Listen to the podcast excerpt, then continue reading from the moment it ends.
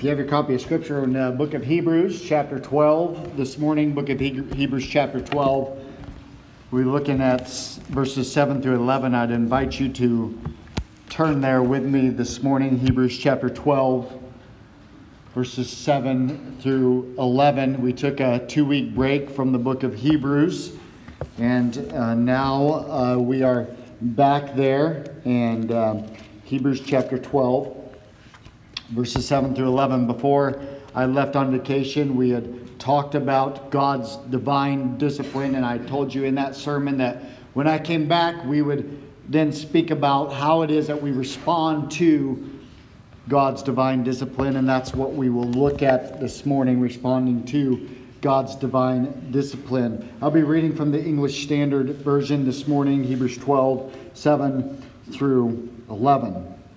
It is for discipline that you have to endure. God is treating you as sons. For what son is there whom his father does not discipline? If you are left without discipline, in which all have participated, then you are illegitimate children and not sons. Besides this, we have had earthly fathers who disciplined us, and we respected them. Shall we not much more be subject to the Father of spirits and live? For they, they disciplined us for a short time as it seemed best to them. But he disciplines us for our good, that we may share his holiness. For the moment, all discipline seems painful rather than pleasant. But later, it yields the peaceful fruit of righteousness to those who have been trained by it. Let's pray. Father, thank you for your word. I pray that it would penetrate our hearts and our lives this morning. May we have an encounter with the living Word of God this morning and be a different people because of it. I pray this in Jesus' name. Amen. I wonder if you've ever stopped and given thought to your life and specifically given thought to any pain or suffering that you have faced in your life. Personally, I look back on times of my life, and some of them were extremely difficult and extremely painful. But I find satisfaction in them. I learned so much about myself and my God through those times. In fact, I would venture to guess I have learned far more through affliction in my life than I have through happiness. If affliction were eliminated from our lives, I wonder if we would learn much at all, because it is through affliction, through adversity, that we learn so much. What I've noticed is that when difficult trials come, we will either push into God or we will turn away from God. Countless lives have turned away from God because of some sort of difficulty in their life and they struggle with how can a loving God allow such a painful experience in their life or painful experiences. And so rather than pushing to God, they turn from God. Let me be blunt. Trials, pain, hardship, affliction are all facts of life. However, how we respond to them reveals a great deal about who we are. Our trials will either make us better or they will make us bitter. And many struggle with how it is that God can be both good and all powerful, and yet He allows horrible suffering in the world. Failure to believe in God on the account of suffering in the world does not mean that God ceases to exist, and it brings no solution to suffering whatsoever. Additionally, as Christians, we must know how it is that God wants us to respond to his loving discipline if we are ever going to run the race that he has set before us. Our text this morning reveals to us that we respond to God's discipline by submitting to it, understanding it is for our good and causes us to grow in holiness. Now, I know the idea of submission causes some people to cringe because, to be honest, we don't like to think of submission. Some people struggle with authority. but understand that God is the ultimate authority. And it does not matter whether you like it or not, nor does it matter if you like the program that He has laid out for your life or not. It would be not wise to rebel against it. Look at verse 9 of our text. We are told to be subject to the Father of spirits and live. We only experience true life in Christ through the complete surrender of self.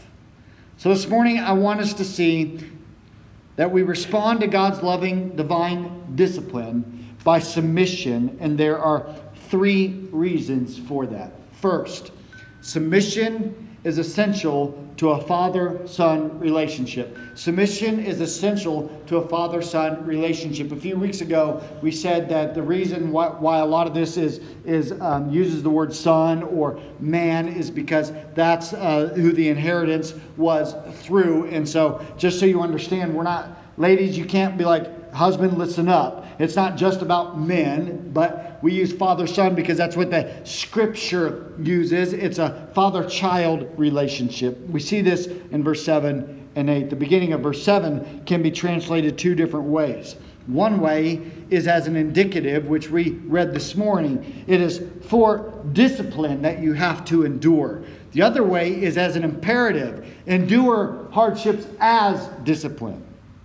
Either way it is translated, the point the author is making is discipline is vital to sonship. In other words, a father disciplines his sons, and that discipline is proof that someone is genuinely a child of that person. Now, I do not make it a habit of going around disciplining other people's children, but I do discipline my own children. I do this because I love them and I want what is best for them, and I want them to grow up with respect for others. The author very plainly and boldly states that if you lack discipline, then you are an illegitimate child of God and not a true child of God. Illegitimate children have no inheritance. And the author is saying that if you are if you are to be an heir of eternal life, then make sure that you are a genuine child of God through faith in Jesus Christ. And if you are his child through faith in Jesus Christ, the evidence of that, the evidence of, of, of you being his child, is his love for you, which is revealed in your life through discipline, not neglect. In other words, the discipline of the Father is proof of his love for you. If he did not love you, then he would neglect to discipline you. And that's not love at all. Neglect is the opposite of love. Now it's interesting because look what the verse says. The beginning of verse 8 says, If you are left without discipline, and we ask ourselves, don't both believers and non believers go through trials? What is the author indicating when he says some are without discipline? When he says, if you are left without discipline, what's he saying? How can we know if the trials that we go through are evidence of God's love? Because we're, because we're his children. How, how can we know that? So, how do we know if the trial we are faced with is loving discipline? Well, first we must answer this Have I repented of my sins and trusted in Christ alone for salvation? If the answer to that question is yes, then we must ask how do we respond to the trials that come our way? You see, a true child of God submits to those trials and seeks to grow in holiness. As a result, an illegitimate child shrugs off the trial and says, It's just bad luck. Well, I just had bad luck today. Or even worse, they turn against God and they grow bitter. Furthermore, when a true child of God sins, they are troubled by their sin. An illegitimate child will pridefully think of sin as no big deal. A true child submits to the discipline of the father because that discipline is vital for the father son relationship. The true child understands that submission is essential to the father son relationship. That's a true child. And so you must ask yourself how do I respond to God's discipline? Because it is essential to your relationship to Him. Second, Discipline is for our good that we may share in his holiness. Discipline is for our good that we may share in his holiness. As we look at verse 9 and 10, or these verses, we see this comparison to earthly fathers whose discipline, it says, we respected them for their discipline. But then it says we should be much more subject to the Father of spirits because our earthly fathers discipline in a way that seems best to them, yet the Father, the Heavenly Father, always disciplines for our good. And why does He do this? So that we might share in His holiness. So let's break that down this morning. First, part of that. The imperfect discipline of our earthly father is beneficial. Therefore, the perfect discipline of our heavenly father is more beneficial. As I said, we see this contrast in verse 9. We have earthly fathers contrasted with our heavenly father. The discipline of an earthly father is imperfect. Every earthly father falls short in the knowledge of their children and in wisdom and how to train and discipline their children. I wish this were not the case, but it is. No matter how we think of our father, some of you love your father very much or loved your father very much. They were not perfect. They weren't. Our heavenly father is perfect. He knows each and every one of us perfectly. In fact, He even knows your thought.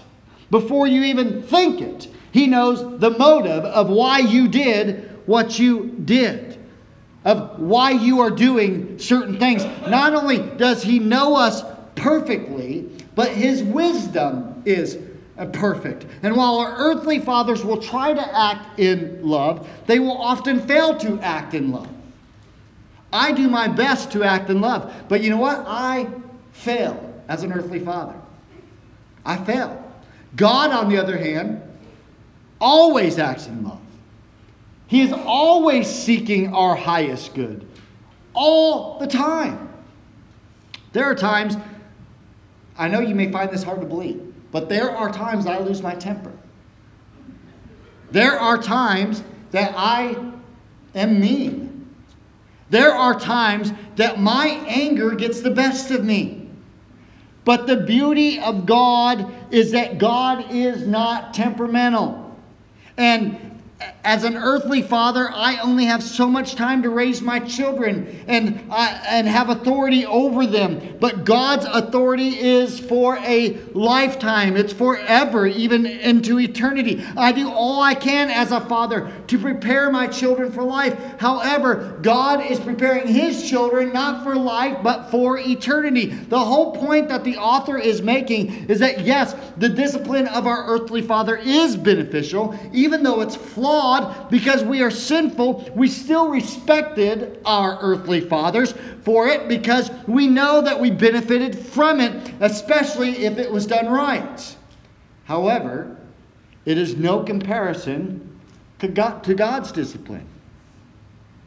Because God's discipline is absolutely perfect in every single way. Not only that, but because the Heavenly Father's discipline is perfect, we subject ourselves to it and live, the text says. Because the Heavenly Father's discipline is perfect, we subject ourselves to it and live. It's interesting that our response to God's discipline is important. The discipline is important, yes. But our response to that discipline is also important. If we resist it, and we harden our hearts, then we will miss the purpose of the discipline altogether. If we're truly God's children, this will only result in more discipline. God's intention is that we submit to his discipline. Now, when I say submit, I do not mean submit in a defiance way, like the boy whose mother made him sit in a chair until he calmed down. She said, You sit there until you calm down. And he said, I may be sitting on the outside, but I'm standing on the inside. That's not what we're talking about. That's not submission. True submission is displayed when we understand that God's ways are best and that God is faithful. The psalmist reflected true submission when he wrote this in Psalm 119. I know, O Lord, that your rules are righteous, and that in faithfulness you have afflicted me. We should desire to submit to God because He has the sovereign right to do with us as He pleases. God answers to no one. One only has to read the book of Job to understand the sovereignty of God. Job was the most godly man on the earth, and yet God had a perfect right to take away everything that Job held dear. No one can cry to God, God, that's just not fair. I would challenge you to read of the prophet Ezekiel. The Lord comes to him and tells him that he is about to take the delight of his eyes away from him with a stroke. If you are wondering what that means, the Lord is telling him that he's going to take his wife away from him. If that is not bad enough, God says, You shall not mourn or weep. I'm going to take your wife, and you shall not mourn or weep. The point was, it is a spiritual object lesson for Israel. And the next day, Ezekiel's wife dies. And Ezekiel does as God commanded, did not mourn or weep. You see, Ezekiel learned a lesson that every single one of us needs to learn, and that is God is God, and we are not God, and He does as He pleases. If the sovereign God of this universe wants to take my wife, my children, my possessions, my health, my life, it is God's prerogative to do so. And He does not do it out of spite. He does not do it out of anger. That ultimately, somehow, what he is doing is for my good. And it's so hard to wrap our mind around. I love what A.W. Pink says in his commentary on Hebrews. He says, The trial was not as severe as it could have been.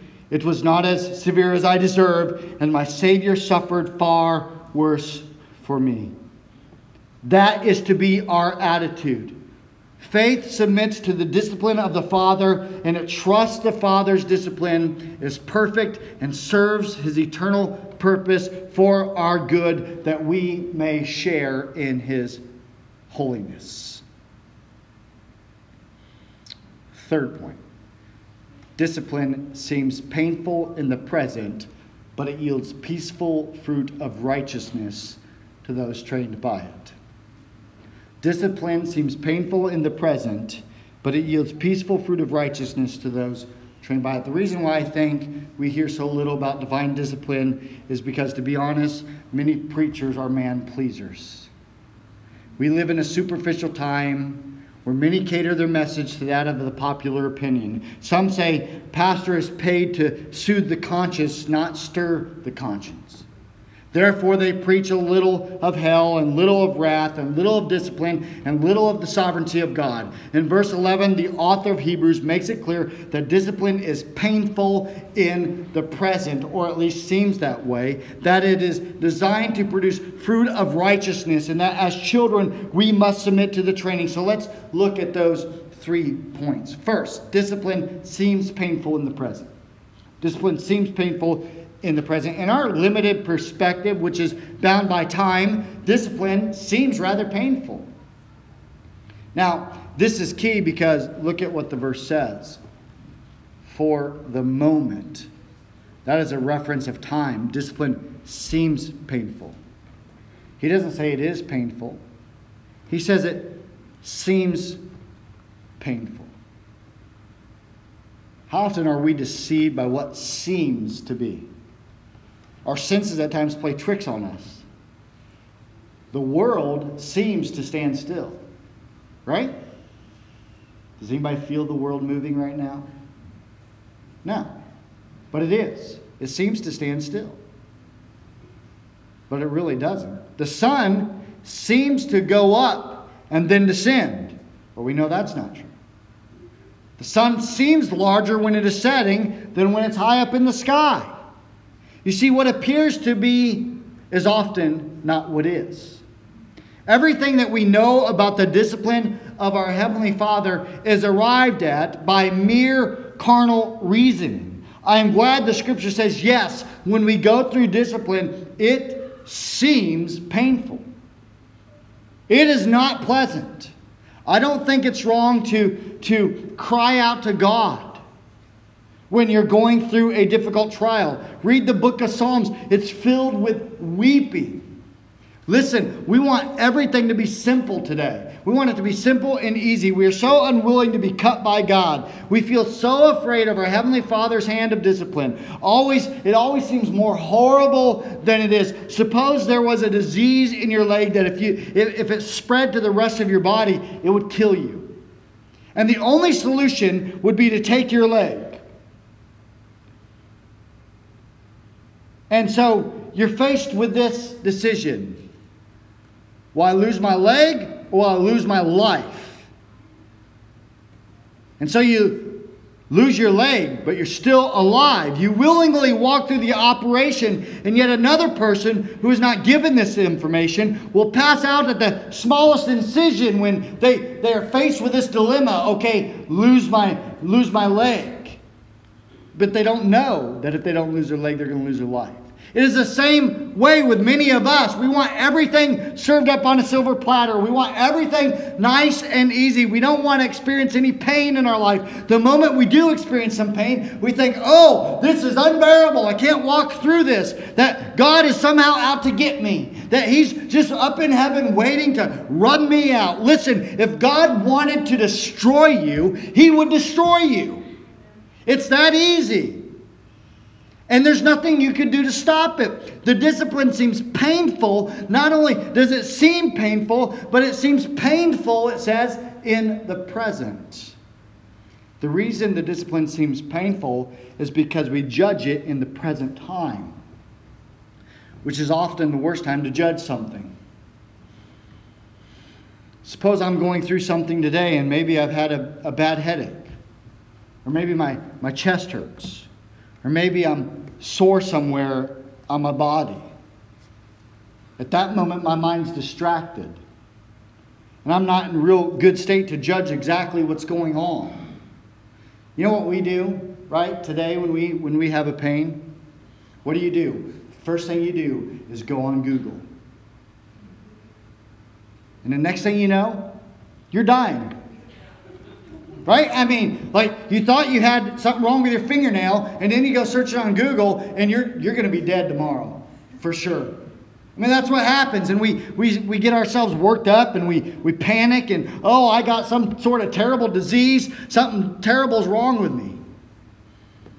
We are distracted and without judgment, and often in the midst of discipline, we're trying to judge that discipline, and no wonder it seems painful because we're in the middle of it.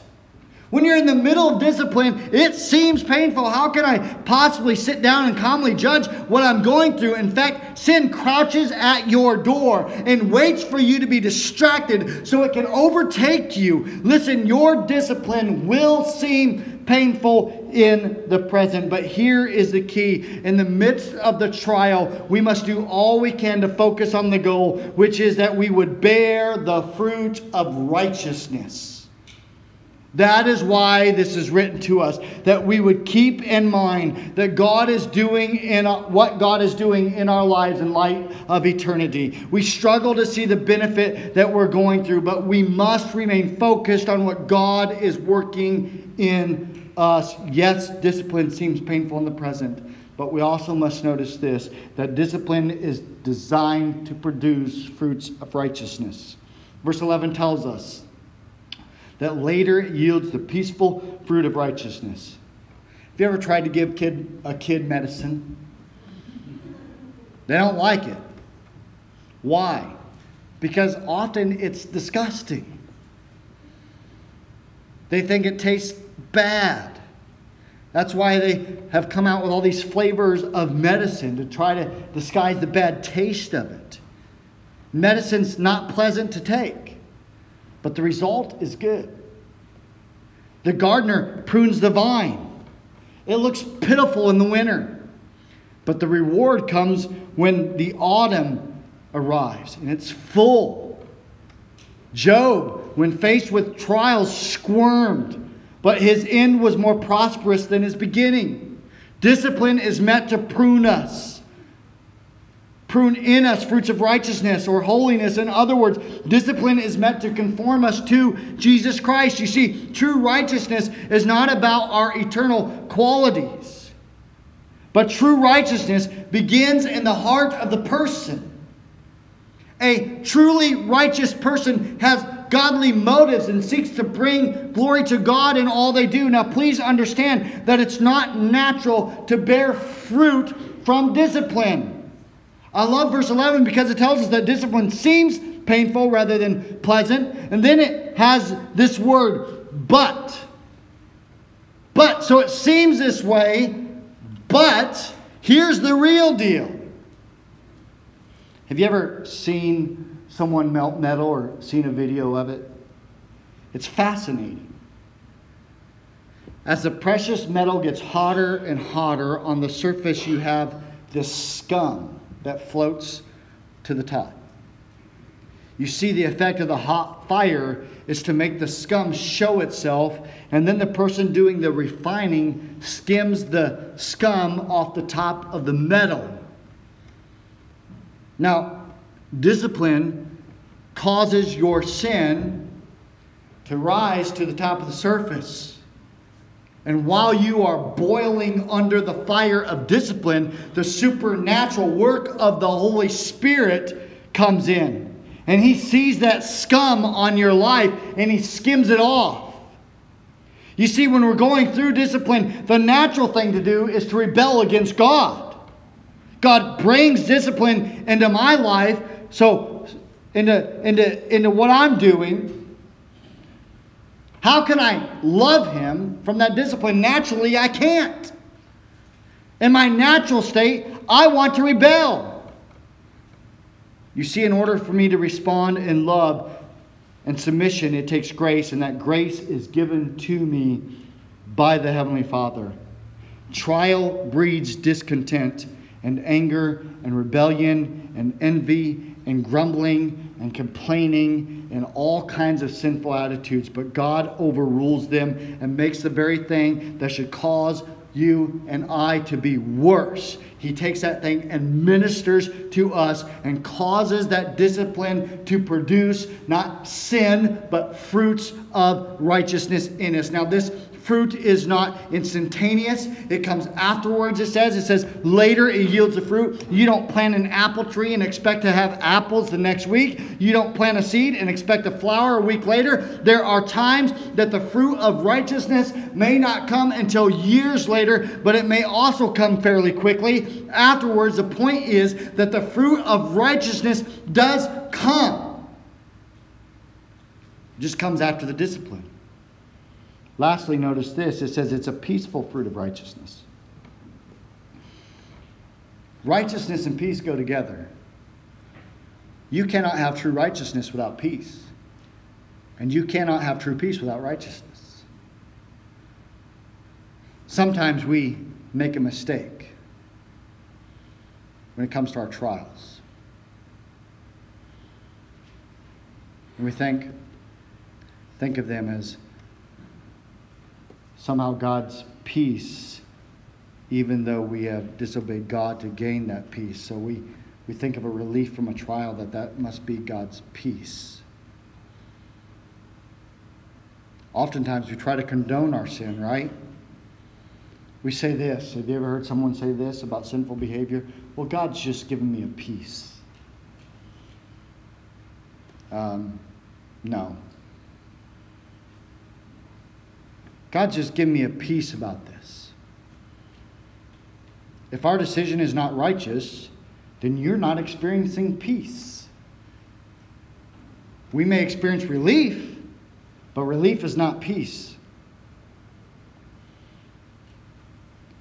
I want to quickly share with you some ways that God's discipline will produce peaceful fruit of righteousness. One, by teaching us the consequences of sin by teaching us the consequences of sin. Think of King David and his sin with Bathsheba, murder of her husband, which was forgiven, but God also took the life of the son they conceived. Furthermore, God raised up evil in David's own household. In fact, his son Amnon raped his half sister Tamar. Tamar's brother Absalom murdered Amnon and later led a rebellion against David. Listen, sin has consequences. And when we suffer the painful consequences for our sin, we see that sin destroys and ultimately brings death. So therefore, we must flee from it. It teaches us the consequence of sin. Secondly, it humbles us. Humbles us. By our very nature, we think too highly of ourselves. We all have some self righteousness, self sufficiency, some pride in our lives. When we see the sin of others, we think, I would never do that. Remember Peter? He told the Lord, even if all these other disciples, Lord, even if all these others fall away, I will never do such a thing. The Lord had to reveal to Peter that his heart was just as prone to sin as anyone else's heart and told him that that very night he would deny him three times. How about the Apostle Paul, who wrote a third of the New Testament? The Lord brought such a, a burden onto Paul that he despaired even of life, it said. Paul said, We are not to trust in self, but in God who raises the dead. Every last one of us is prone to trust in ourselves and we can and, and, what we can accomplish rather than trust in the Lord. For example, there is nothing wrong with having a savings plan, but if you trust in your savings plan, your trust is in the wrong place. And God has a way of wiping out your savings plan. I like to exercise. And generally, I try to eat well. I know some of you looked at my vacation pictures where I wasn't eating well, but generally, I try to eat somewhat healthy. But if I trust in those things to preserve my life, God has a way of bringing injury or illness into my life to teach me to trust in Him and that my very breath depends on Him. Not only that, but thirdly, by getting our focus on eternity. God's peaceful, God's discipline will produce peaceful fruit of righteousness by getting our focus on eternity. Naturally, we all focus on this life, on the here and now, in spite of the fact that we're told that our life is a mere vapor. We're here for a moment and gone the next. Paul makes it clear that our bodies are wearing out every single day. Every day you live is a day closer to death. These bodies weren't meant to last forever. It should cause us to focus on eternity. Listen to what the scripture says in 2 Corinthians 4. So we do not lose heart. Through our, though our outer self is wasting away, our inner self is being renewed day by day. For this light momentary affliction is preparing for us an eternal weight of glory beyond all comparison, as we look not to the things that are seen, but to the things that are unseen. For the things that are seen are transient, but the things that are unseen are eternal. Fourthly, it produces uh, reveals to us blind spots, hidden, and hidden sins are revealed in our lives. Did you know that there are times that we're unaware of our sins and our faults until God brings some trial into our life and exposes our sins? Someone might say, Well, I don't have a problem with patience. I don't have any problem with patience. And then they get stuck in traffic. And we see how impatient they are. That they really do have a problem with patience. Not only do they have a problem with patience, but they obviously have a problem with anger too.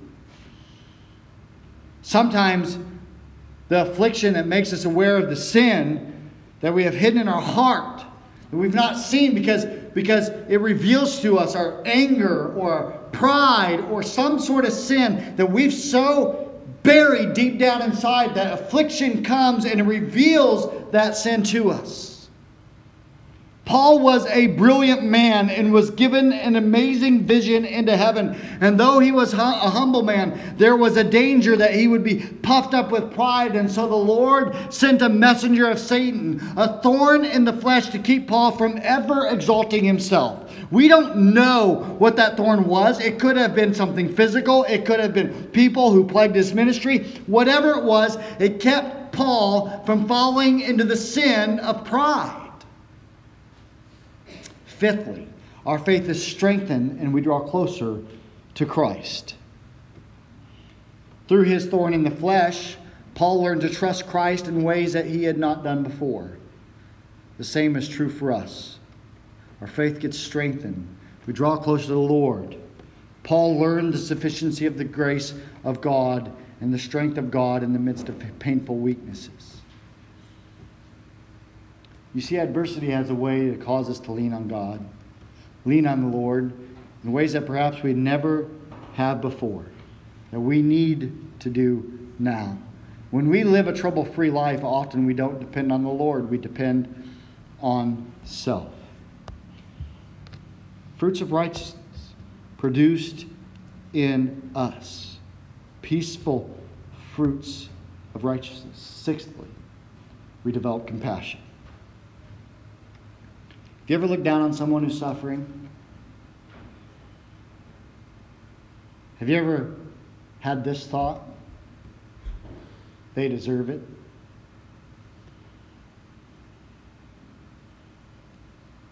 Have you ever thought that? So often we look at someone in a situation, we think they just get it together. They wouldn't have this problem. What they need is a budget. Or the reason that they are on food stamps is because they're too lazy to work. You ever had those thoughts? There's all kinds of jobs out there. Why don't they just go find a job? If they were more like me, sure, you may not say that, but that's what you're thinking. If they were more like me, they wouldn't have all these problems. And then God sends some sort of affliction your way. And suddenly you realize you need to have more compassion for those who suffer.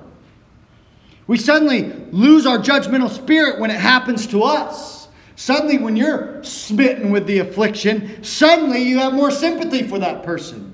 Suddenly, when you can't find a job, or you lose your job, or you have to go on food stamps, suddenly you realize what they're going through. And don't you sit there and think in your head right now, that will never happen to me.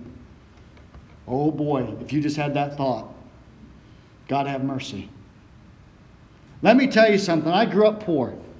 I knew what it's like to go and rummage through the dump to find stuff. When I was young, we didn't have the little EBT card that you can just go in and slide. We had paper food stamps. And when you walked into the store with paper food stamps, everyone knew you were poor. We stood in line for commodities to get the big block of cheese and the peanut butter. But let someone look at my mama and say she was lazy. Oh boy, there'd be a fight.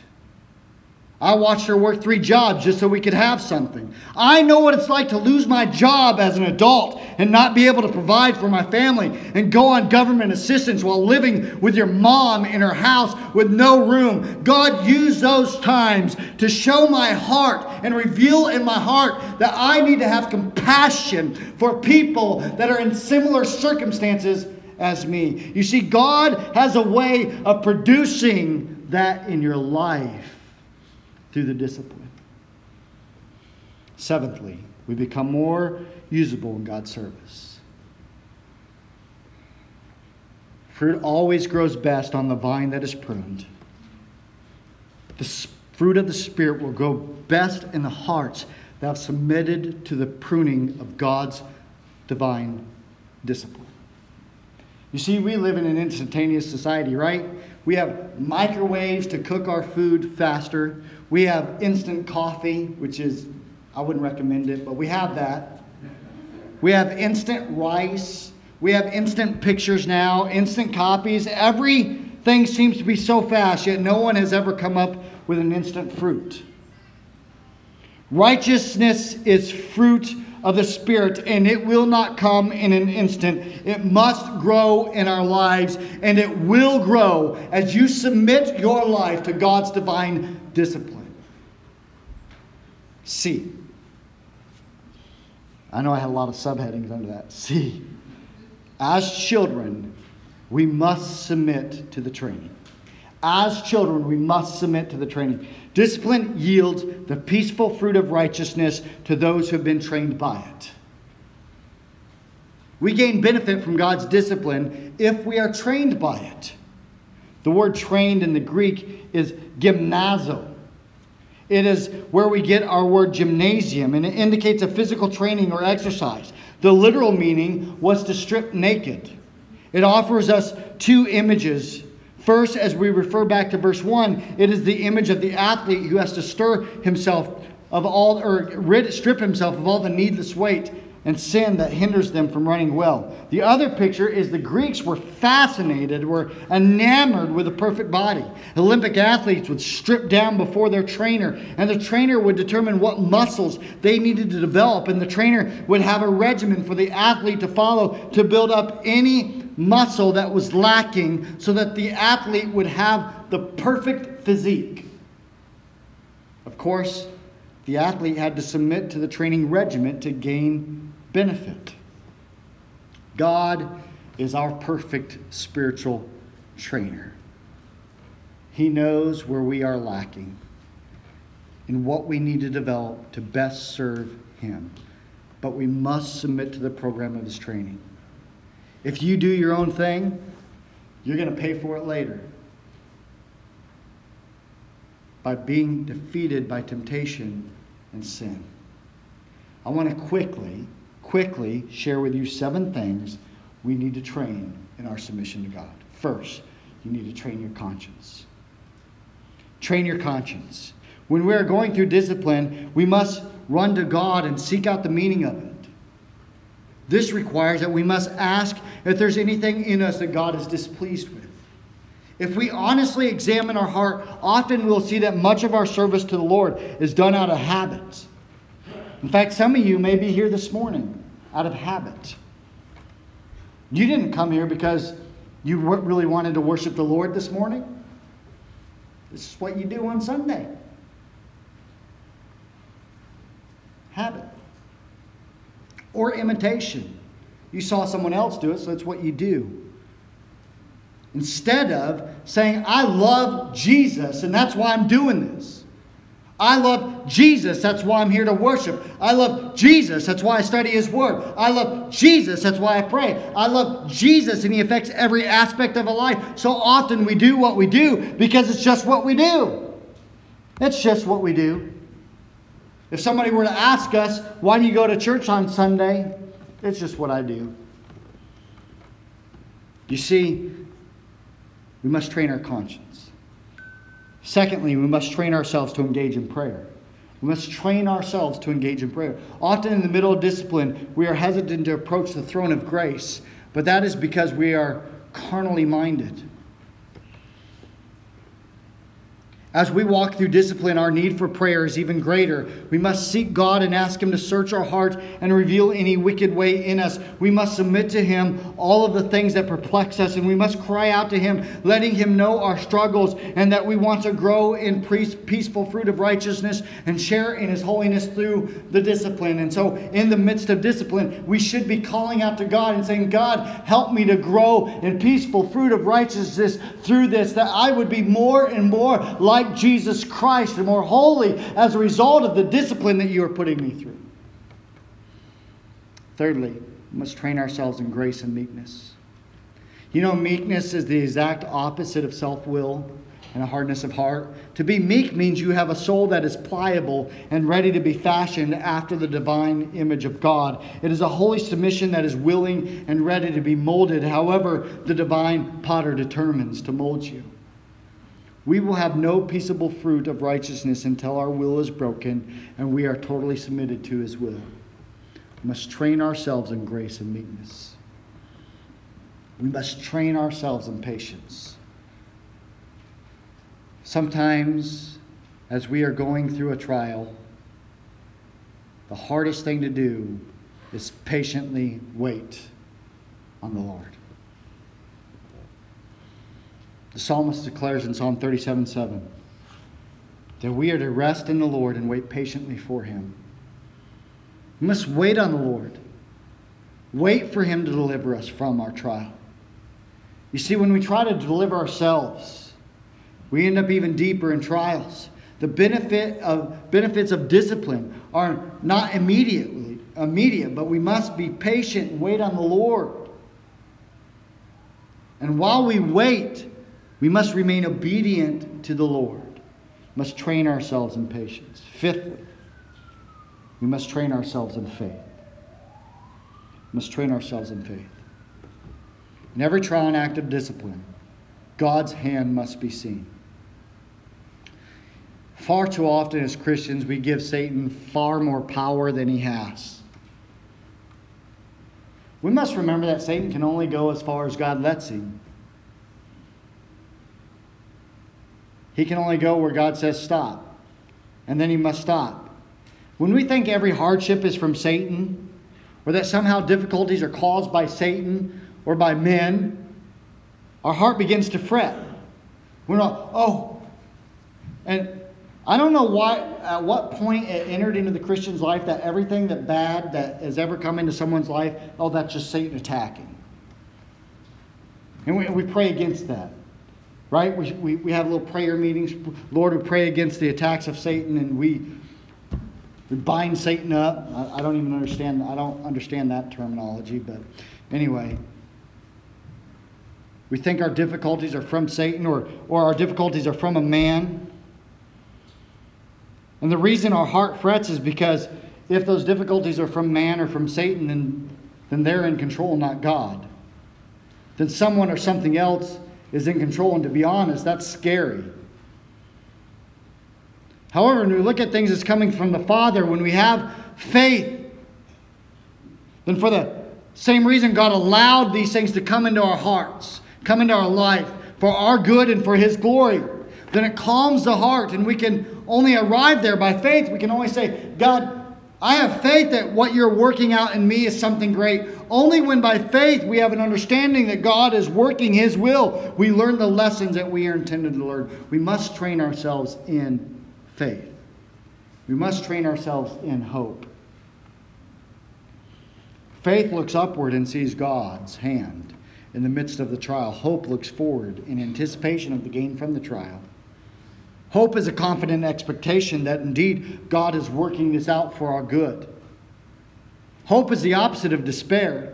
Hope lays hold of the promises of, of verse 11 when it says, but later, and it brings peace in the present. Hope assures a soul that is struggling. Hope looks at the problem in the trial and can have joy that God is working in the midst of the trial. Hope knows the promise, and after, after you have suffered a little while, the God of grace, who has called you to his eternal glory in Christ, will himself restore, confirm, strengthen, and establish you. 1 Peter 5.10 Must train ourselves in hope. Seventhly, and lastly, we must train ourselves in love. It is the love of the Father that disciplines. If that's the case, we should, we should move, be moved to return love to Him. Instead of doubting His wisdom or questioning His goodness, we should have gratitude to the one who is looking out for our best. The ultimate Christian ethic is that of love. Christ said we are to love God and to love others. He said our love is proven through our obedience. We must train ourselves in love, and we do that through obedience. And we love like Christ taught us to love by loving God with everything we have, first and foremost, and then by loving others as Christ loved them. Train ourselves in love. Let me close this morning by giving one final point of application. Some would probably ask this question If all trials are God's discipline and they are designed to make me holy, then should I ever try to get out of them? So is it wrong for me to try to get a better job when I'm sick? Should I go to the doctor when something irritates me when I'm sick? If I don't like my job, should I look for a better job? Or should I just trust that God's going to resolve the issue? After all, if the trials are for my good, shouldn't I just submit to them and not worry about it? Here's my answer. This whole sermon can be summed up right here. and some of you are like, why don't you just say this? it is all a matter of the heart. What is your attitude towards the Lord in your trial?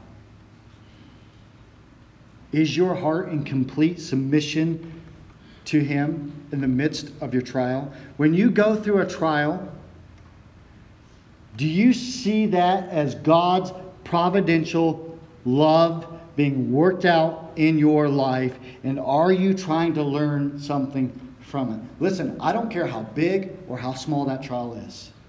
Do you look at that trial and say, okay, God, this is your providential love. What are you trying to teach me from it? You say, well, Pastor, that means if I get stuck in traffic, yeah, that's what I'm saying. Okay, God, what are you trying to teach me? I know if I get stuck in traffic, I know what He's trying to teach me because I have a problem with patience.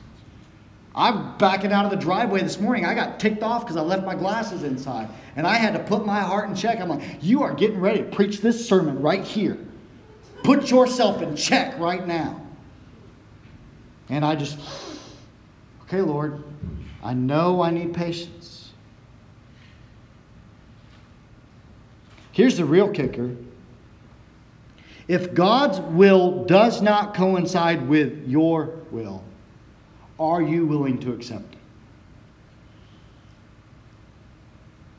If God's will does not coincide with your will, are you willing to accept it? You see, oftentimes I wonder if we pray against God's will.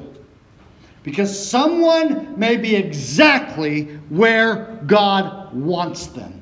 In the middle of a trial sent to them by God's divine discipline, and we spend all kinds of time praying them out of the trial, or at least trying to. It's not going to do any good. We're trying to pray them out of where God has placed them.